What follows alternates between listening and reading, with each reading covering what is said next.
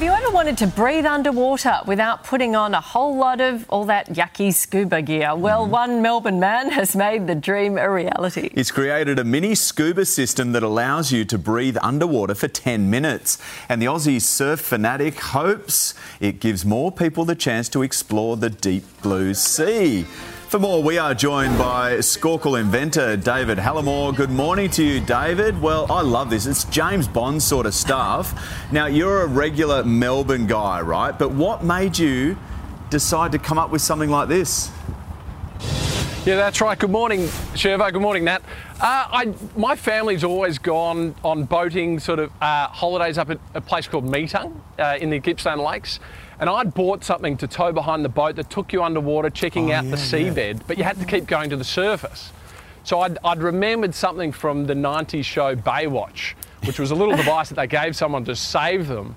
And I tried to buy one online and it didn't exist, so effectively I just had to create it for myself. Wow, Okay, so s- the Hoff. David Hasselhoff Oh, was the inspiration for it all. Yeah, or maybe Pammy. Um, yeah, maybe. maybe it was more like Pammy. Uh, how does it actually work? Well, well, the snorkel itself is basically just a mini scuba tank that fits out of your mouth. However, uh, when I previously had launched it, I'd offered a hand pump refill option, which is that one. The, the hand pump option was awesome, but it meant that you had to sort of put a bit of effort into refilling it. And only just last week, we've now uh, launched a new electric compressor, which means you can just plug it in the wall and fill it at the touch of a button.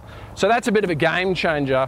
And then also with that little device, that lets you use power tool batteries to power the compressor as well. So effectively now you've got just a mini scuba system at the fraction of a price of a normal big setup, which might cost $10,000. Yeah.